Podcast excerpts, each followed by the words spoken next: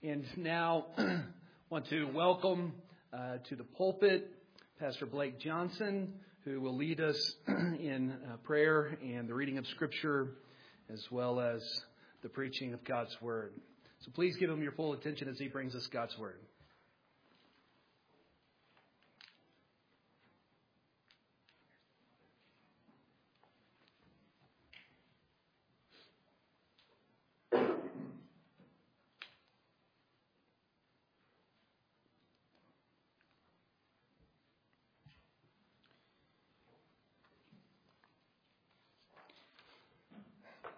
Let's go to our God together in prayer and ask His protection, His mercy, His blessing on us as we come before His Word. Would you pray with me? Heavenly Father, we, we now thank you and are eager to worship you by bowing humbly before your Word, which is precious to us, which is food for us. Thank you for it, Father. Make us hungry for what you have brought us here to receive from your hand tonight. And I pray that you would bless it to our nourishment. We pray this in Jesus' name. Amen. Well, I'll ask you all to be opening with me in your Bibles to Romans chapter 9. In just a moment, we'll read the passage together. Romans 9, and you can find verse 6. There are some contexts where, when you ask everyone to open to Romans chapter 9, a murmur goes through the congregation. I'm thankful that that's not the case for us here. Uh, after last summer, we resumed these ARF joint services in October and are holding them once a quarter.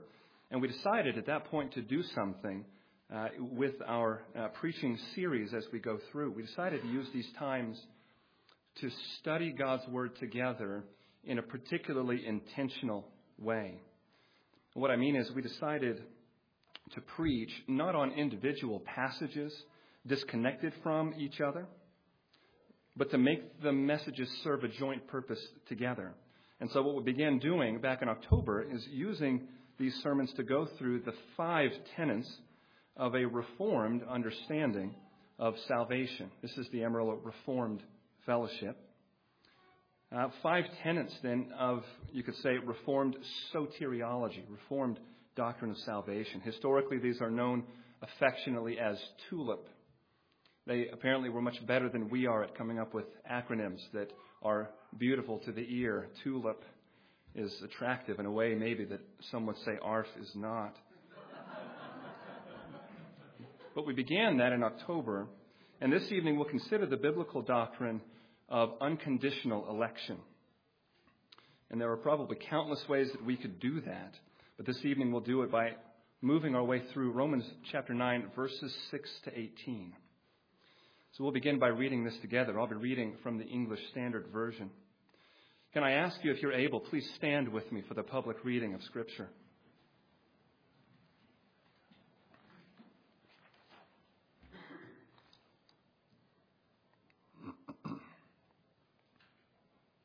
We read this beginning in verse 6. But it is not as though the word of God has failed. For not all who are descended from Israel belong to Israel, and not all are children of Abraham because they are his offspring. But through Isaac shall your offspring be named. This means that it is not the children of the flesh who are the children of God, but the children of the promise are counted as offspring. For this is what the promise said. About this time next year I will return, and Sarah will have a son. And not only so, but also when Rebekah had conceived children by one man, our forefather Isaac, though they were not yet born and had not and had done nothing either good or bad, in order that God's purpose of election might continue, not because of works, but because of him who calls, she was told, the older will serve the younger as it is written, Jacob I loved, but Esau I hated. What shall we say then?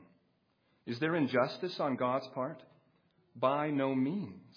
For he says to Moses, I will have mercy on whom I have mercy, and I will have compassion. On whom I have compassion. So then it depends not on human will or exertion, but on God who has mercy. For the scripture says to Pharaoh, For this very purpose I have raised you up, that I might show my power in you, and that my name might be proclaimed in all the earth. So then he has mercy on whomever he wills, and he hardens whomever he wills. This is the word of the Lord. Thanks be to God. Please be seated.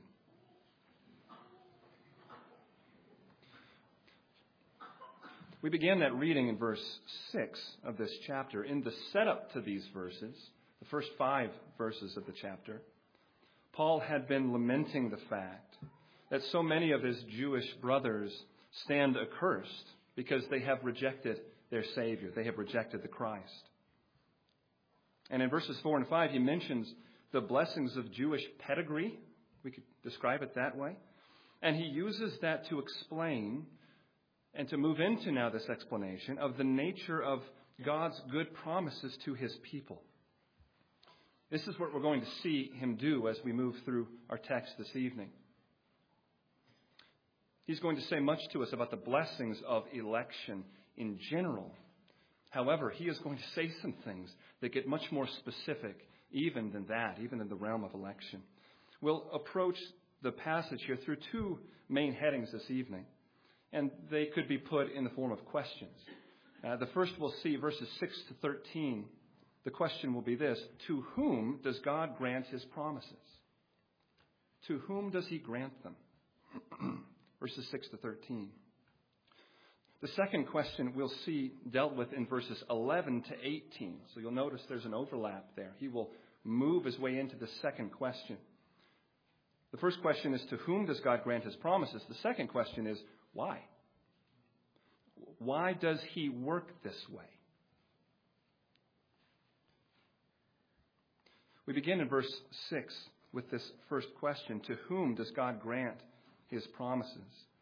And we're thinking of verses 6 to 13. If you go underneath that and you look among those verses, we could say that he's doing this in verses 6 to 13. He is giving first a brief and comprehensive answer to the question in verses 6 to 8. He's going to comprehensively answer the question in brief. And then he's going to give two examples. That's what we see him doing here. So the, the brief answer, followed by the example of Isaac in verse 9, and the example of Jacob in verses 10 to 13. Let's see first the direct answer in itself. Let me read again verses 6 to 8. Look with me there. But it is not as though the word of God has failed, for not all who are descended from Israel belong to Israel, and not all are children of Abraham because they are his offspring. But, quote, through Isaac shall your offspring be named. This means that it is not the children of the flesh who are the children of God, but the children of the promise are counted as offspring. The Word of God has not failed here. Paul writes, because salvation was not promised on the basis of physical descent. And he words this in a way that creates something of a parallelism for us. It makes it very helpful. It's phrased twice. He says, Not all who are descended from Israel belong to Israel. And then he says it this way Not all are children of Abraham because they are his offspring. The way he's done that is helpful for us on a number of levels. It helps us in understanding what he's actually speaking to. That's one of the, one of the base things that it does here for us. Because, for example, if he's trying to speak, you could say, if he's trying to speak literally, technically, then of course what he's just said is factually wrong, isn't it? Technically speaking, all who are offspring of Abraham are his children, aren't they? I mean, that's just, that's obvious to us, which means that that's not what he's trying to say here. What he is speaking of here is he's speaking of heirs. He's speaking of the granting of status, the granting of benefits that are associated with sonship. It's exactly what he concludes in verse 8. Do you see it there? I love when Paul begins a statement with the words, this means. He just stops and clarifies for us. He does this a lot. This means that it is not the children of the flesh who are the children of God, but the children of the promise are counted as offspring. And you should take note of that last uh, description counted as offspring. We do not find the promise of salvation coming on the basis of physical descent, not of descent from Israel, but even before that, not on the basis of descent from Abraham in and of itself. Rather, it has come, he says, by being counted as offspring, verse 8. Or verse 7, by being named as offspring. Being named his offspring. There was Isaac and there was Ishmael. But only those whom God names as Abraham's offspring will be his offspring in this meaningful way. And God stated that he was going to name those benefiting, promise inheriting ones through the line of Isaac and not through the line of Ishmael. So, Ishmael can have all the kids that he wants. And they can all call Abraham grandpa, all they want but they will not receive the promises God made to Abraham and to his seed. So Paul's stated answer here is just that. God grants his promises to those whom he names, to those that he counts as offspring of Abraham.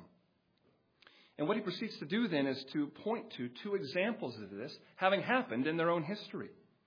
The first one is quick, and so we'll look at it quickly.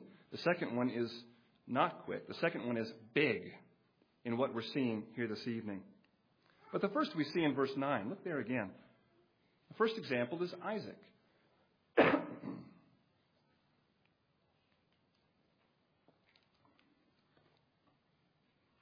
we read this in verse 9. For this is what the promise said About this time next year I will return, and Sarah shall have a son. Now, what's emphasized there is that that was a reality that came about by virtue of a divine promise. Ishmael came about by human ingenuity and action, but not Isaac. And how much is that reality about Isaac emphasized in the scope of Scripture?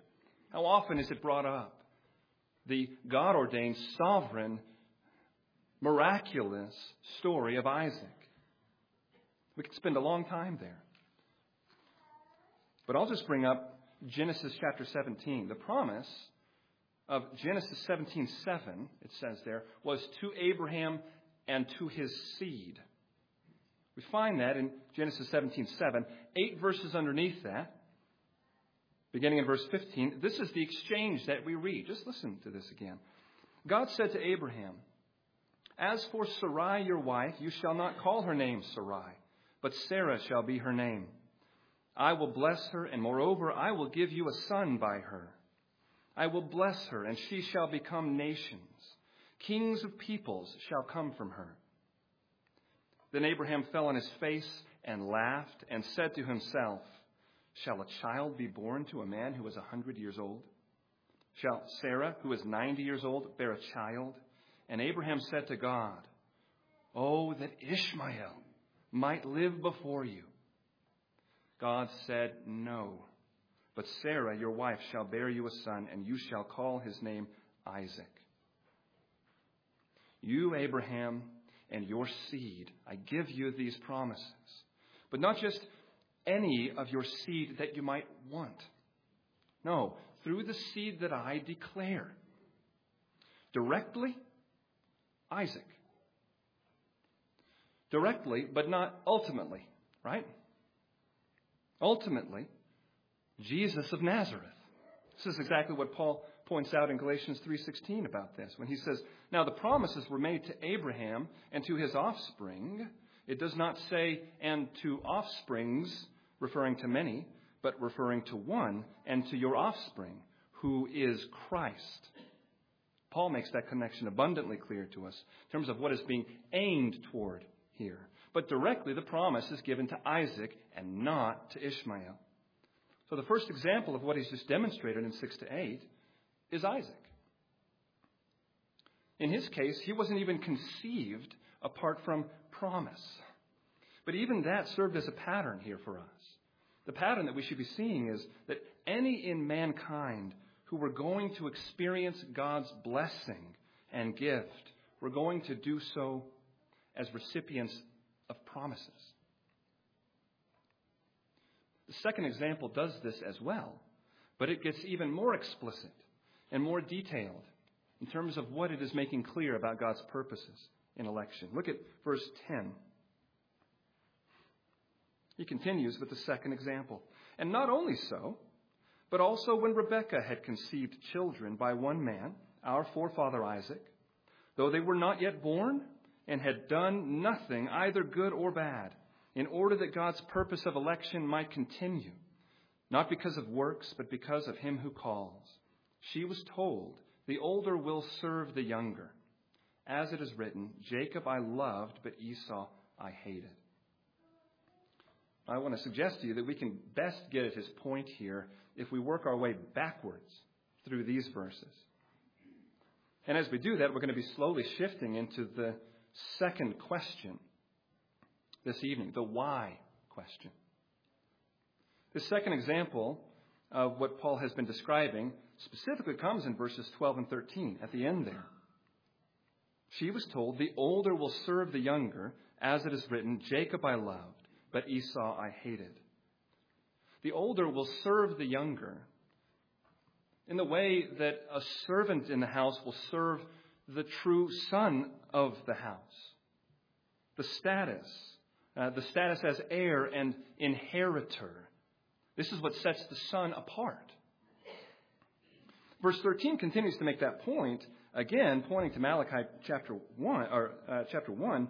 Uh, notice verse 13. It says, As it is written, Jacob I loved, but Esau I hated. He's quoting back to the prophet Malachi. And the connection between 12 and 13 here, I think, helps us to understand what is meant in verse 13 by love and hate. To be loved by God here is to be chosen by God. Although he was younger, I chose Jacob over Esau. This knowing of him, this, this passing on of the promise by his line, was due to God's naming of him, God's choosing of him. You can see how Jacob and Esau exemplify the point that verses 6 to 8 was making that the line of receiving God's blessed promise is going to hang on the matter of who God will name as his offspring. Who God is going to count as his offspring. This we already saw in the first example. We see it again there. But I told you that the second example goes even deeper than this. Let's keep moving in reverse through verses 10 to 13. Look again now at verses 10 and 11.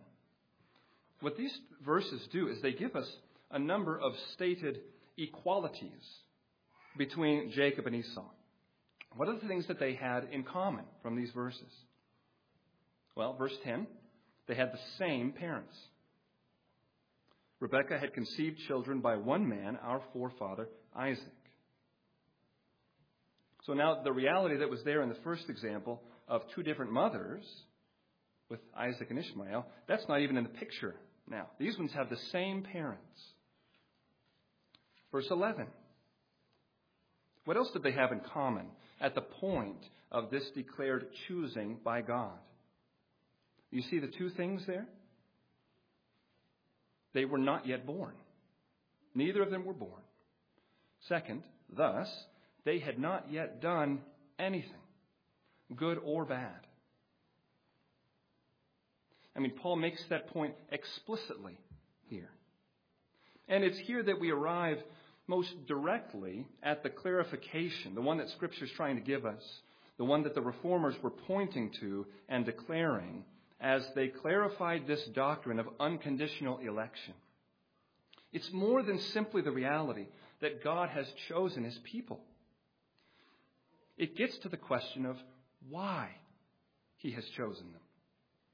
This declaration that we see here by God, that he chose before they had done anything at all, it serves the purpose of the second half of verse 11. Look with me carefully. At 11b, I'll call it 11b.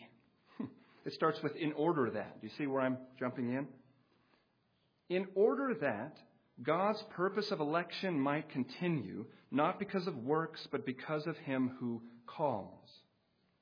The ESV does something very helpful here. It sets that off with dashes. Some of yours, if you don't have the ESV, you might have parentheses there. Uh, they, they did that on purpose, and it's a very helpful thing for them to have done here. Uh, let me read verses 11 and 12 with that part taken out. It would go like this Though they were not yet born and had done nothing either good or bad, she was told the older will serve the younger. Do you hear how that is a complete idea? All on its own. Verse 12 finishes the sentence that was started in verse 11. But this part, part uh, 11b, actually comes in and gives us the divine purpose in God working that way. It was done this way, he says, in order that something would continue. A far better way to say that, if I dare to suggest it, is to, is to say this was done in order that something would stand. I looked at seven different English translations here. The ESV is the only one that didn't use the word stand here, they used the word continue. John Stott makes a helpful point that this word, meno, is the word. This is the verb for them that was the opposite of the verb that we find in verse 6. Remember that verse 6, if you look back up there, that's what created this whole occasion to speak on this subject in the first place. Paul said there, it is not as though the word of God has what? Has failed. It's not as though the word of God has failed. And Paul tells us here. In fact, what, is, what God has done, he has done so that something would not fail, but something would stand. Now, what is it that stands? Because God has worked this way. Verse 11 says, in order that God's purpose of election might stand.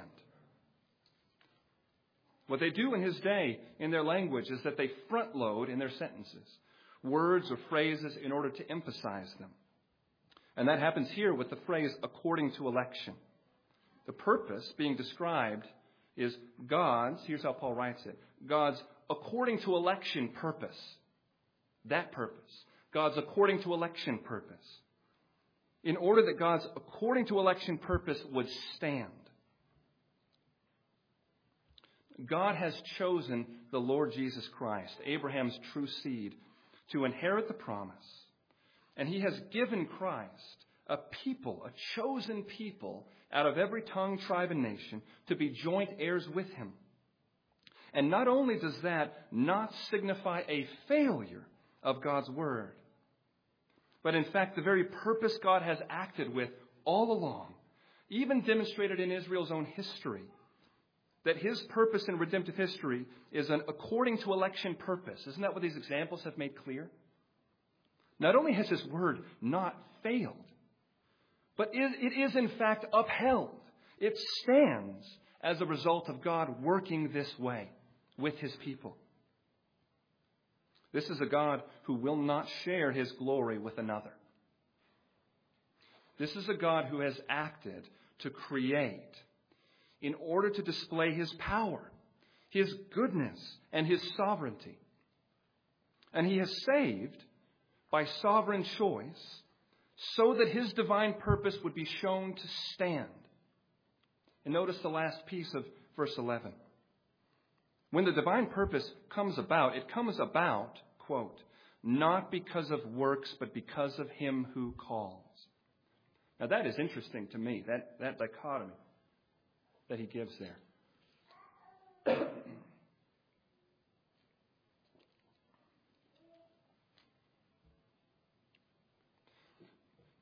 Maybe you're like me. Normally, when we hear not because of works, but, we might expect the opposite that's about to come to be faith.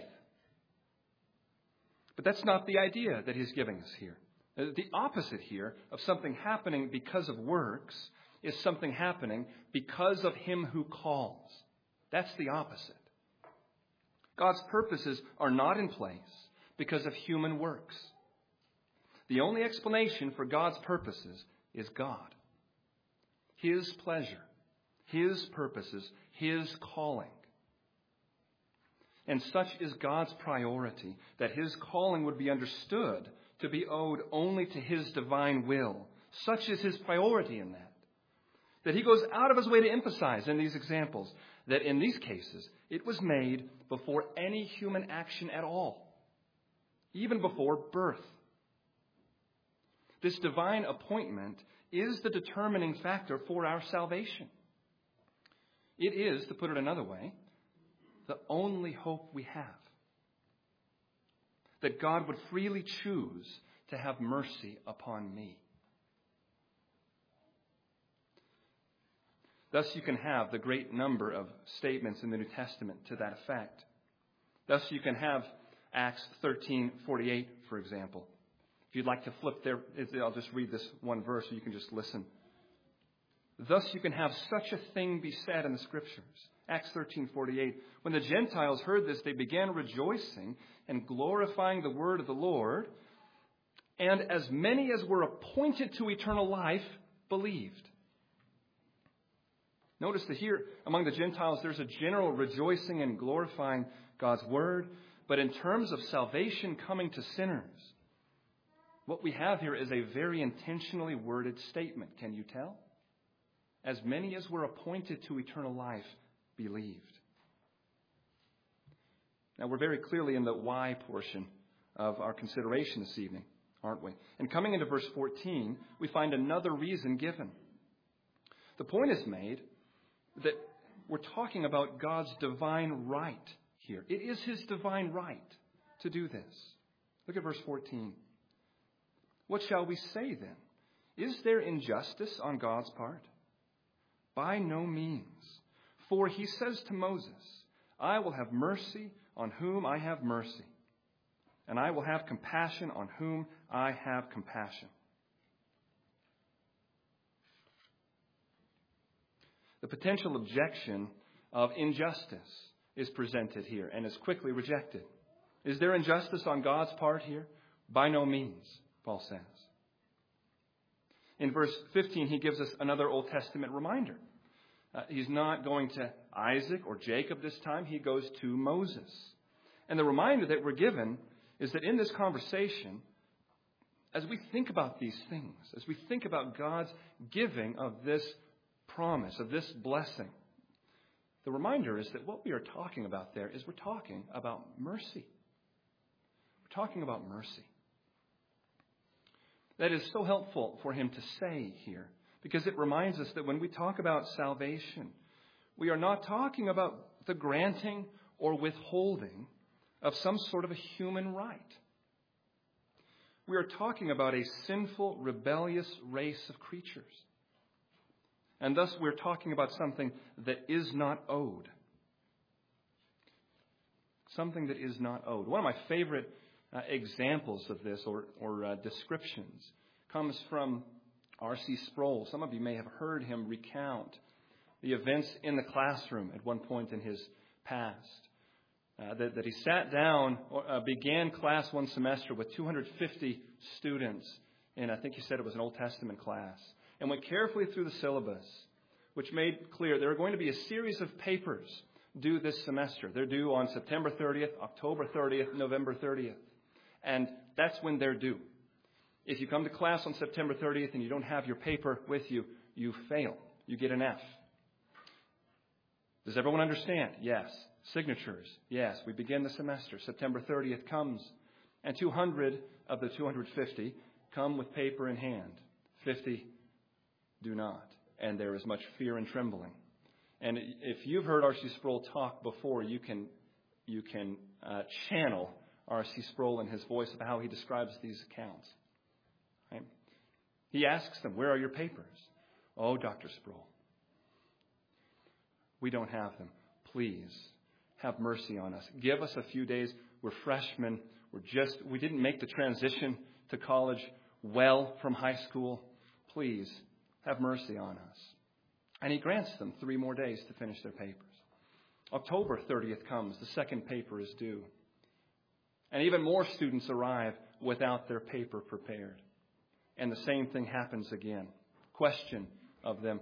Some trembling, but also a little bit less that time. He grants them three days. The third paper comes due, and a large number of students do not have it ready. And their answer to him is, Don't worry, Prof. We'll have it ready for you in a few days. And so he takes his pin out in his little black book and he says, and he starts in that account, he starts listing off names. Where's your paper? I don't have it. F. Where's your paper? I don't have it. F. And in, in the course of that account, he says, at some point in there, a voice rang out in the room. Someone objected. That's not fair. And he found the origin of that voice. It was an individual who had not had their second paper ready back in October. And he says, It's justice that you want. Yes. So he says, Okay, I'll tell you what. I, I can recall that I, I gave you three extra days on your second paper. I'm going to go in and change that grade to an F. And there was a gasp in the room. And you can tell what he's using this story to recount. He said that he stopped and, and brought this to their attention as well. That we can get very confused but when we're talking about mercy, we are not talking about something that we are owed. This is Paul's point in this passage. This is why he would go to uh, Moses, to God's statement here to, to Moses. Because he makes this point clear. When we are talking about God's purposes in salvation of sinners, it's the same. We're talking about mercy quoting God's words, I will have mercy on whom I have mercy, is something of a helpful splash of cold water in our face. But I think there's something else here, too. Uh, what that account, what, what Sproul mentions in that uh, account about mercy being unowed is certainly true. However, I can think of one exception to that. It would be owed if God had said in the past that he was going to act that way. If he, in the past, if he had given us a comprehensive guarantee of mercy, if he had promised universal mercy upon sinners, then there would be an outcry if all did not receive it or were not offered it. There could be that outcry. What we find here in the scriptures is that from the beginning, God has never done such a thing two chapters into this book, two chapters into the book of Genesis, the thing we find is a promise. In the day you eat of it, you will surely die. And yet mercy is given, in that man continues a physical existence. In Exodus 33, we find what Paul quoted just now in verse 15 here. And it is no promise of mercy, is it? God says, I will have mercy on whom I have mercy, and I will have compassion on whom I have compassion. Mercy is not owed, and it has never been promised. So then, verse 16 concludes it depends not on human will or exertion, but on God who has mercy. Literally, he uses participles here. He writes of two types of persons. There's one who wills, a willer, and one who runs, a runner. This merciful salvation does not depend on the one who wills. The sinner may desperately will that God show mercy, but that sinner cannot bring it about. It does not depend on the one who runs. Not only are his desires powerless in this, his actions are as well. In our church, uh, we're working through the Gospel of John right now, and he made this very point in John 1:13 when he wrote that children of God are born not of blood, nor of the will of the flesh, nor of the will of man, but of God. This merciful salvation, it does not, it cannot depend on any aspect of the creature. It depends instead, he says, on God. And actually, it's a third participle here. Not just two persons in this picture, there's a third person. It does not depend on the willer or on the runner, but on God, the mercy shower. That's the one it depends on. Leon Morris sums this up very well after reflecting on the lexical definition of this word run. It depends not on the one who runs. He says that that word speaks of exerting oneself to the limit of one's powers in an attempt to go forward. And here's what Morris writes. He says, Paul is saying that all human effort leaves us in condemnation. We cannot clear ourselves of sin. If we are saved, it is because God chooses to show mercy on us. Do you sense how crystal clear this is in light of the biblical picture of the helplessness of sinful humanity? And maybe more importantly tonight, can you see how impossible must be the alternative to this? The alternative to thinking and understanding God's purposes in salvation through the lens of unconditional election, the alternative to this is the concept that God elects his people by looking forward in time and finding some of us who wind up choosing to trust him. Prior to an experience of his love, his grace, we find the gospel message persuasive and lovely, and we trust him. He sees that, and he chooses us on the basis of that. If we're thinking of that hypothetical action that I might take, that God might see, I would call that a sight of my doing something good. Not sure what else you would call it. But it's strange then the example that God gave in verse 11 was of the intentional choice of a man, quote, who had not done anything good or bad. No, what we find instead is a God who saves, not as a reward for our goodness, but as a display of His. He saves not as a reward for our goodness, but as a display of His goodness. Look at verse 17. For the scripture says to Pharaoh, For this very purpose I have raised you up, that I might show my power in you, and that my name might be proclaimed in all the earth. So then he has mercy on whomever he wills, and he hardens whomever he wills. Without a doubt, this does put God's power on display. This is a cause for trembling. And yet, interestingly, at the same time, it is a cause for peace that surpasses all understanding. Because who is this one whose mere pleasure is the cause of our election in Christ Jesus?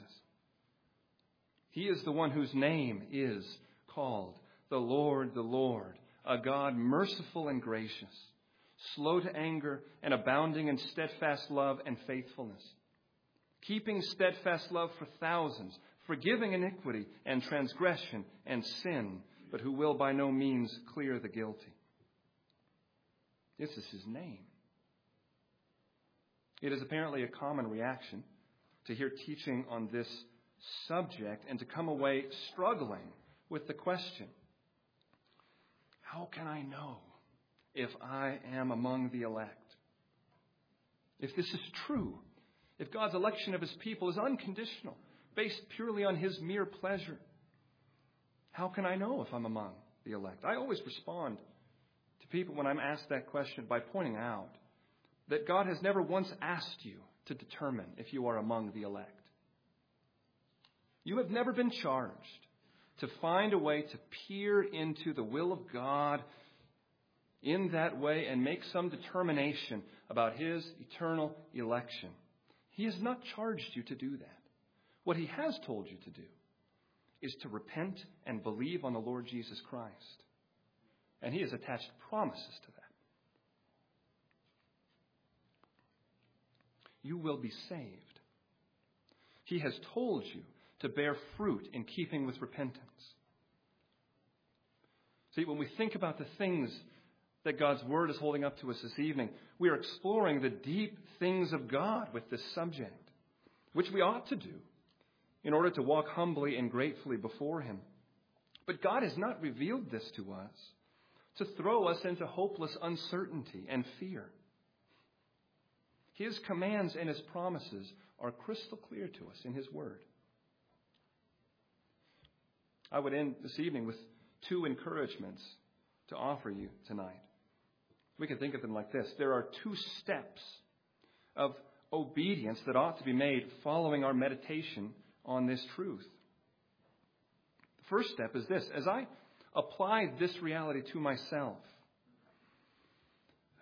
the step of obedience could be visualized as choosing, as an act of the will, choosing to breathe a great sigh of relief as a result of what God's Word has said here.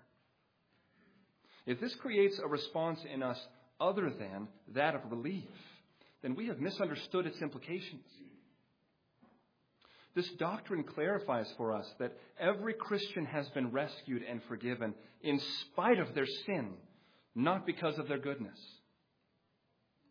Every Christian draws their confidence not from their deeds of righteousness, but from God's kind, merciful choice, which is made as a testimony to His grace and not to anything good in us. Think of what this does for us. It takes the spotlight off of us and puts it squarely on the according to election purposes of God. That swing of the spotlight is a thing of great relief to the child of God. So, this first step of obedience would be to consciously choose to respond to this passage with the breath of a sigh of relief and gratitude. The second step in this, then, would be to consciously double down. You notice that each of these are an act of the will. They're a decision that we must make regarding our thought life, regarding how we are going to think about God and about reality we must choose to consciously double down on the notion that our Heavenly Father is trustworthy. If in the first step of obedience I'm applying this doctrine to myself, perhaps in the second step of obedience I'm applying it to the people that I love, the people that I care about. This may regard our thoughts and emotions as we consider our children, as we consider our friends and family members who don't yet know the Lord. This is perhaps the issue that most effectively forces me to reckon with the question Do I really find God trustworthy? We have said that salvation is in His hands. Am I glad that this is the case? Maybe a more pointed way to ask this is to ask, Where else would I rather it be? My friends, there is nowhere else we would rather it be. In verse 16 of our text, in the realm of fallen humanity, there are those who will and there are those who run, but then there is God. And it is He that we look to for mercy. Praise be to our God for His sovereign, merciful grace. Would you pray with me? Heavenly Father, we are indeed grateful. We're humbled and we're grateful. It is good of you to remind us and to remind us often that we are creatures. You are God. We confess freely and joyfully tonight that everything about our salvation, our salvation from beginning to end, Lord, is due to your kindness to your sovereign, according to election purposes. And Lord, we pray tonight that you would accomplish these purposes. We pray that you would put yourself on display in the lives of, of us, of, of your children here in this room, in the ways specifically tonight, in the ways that we trust you.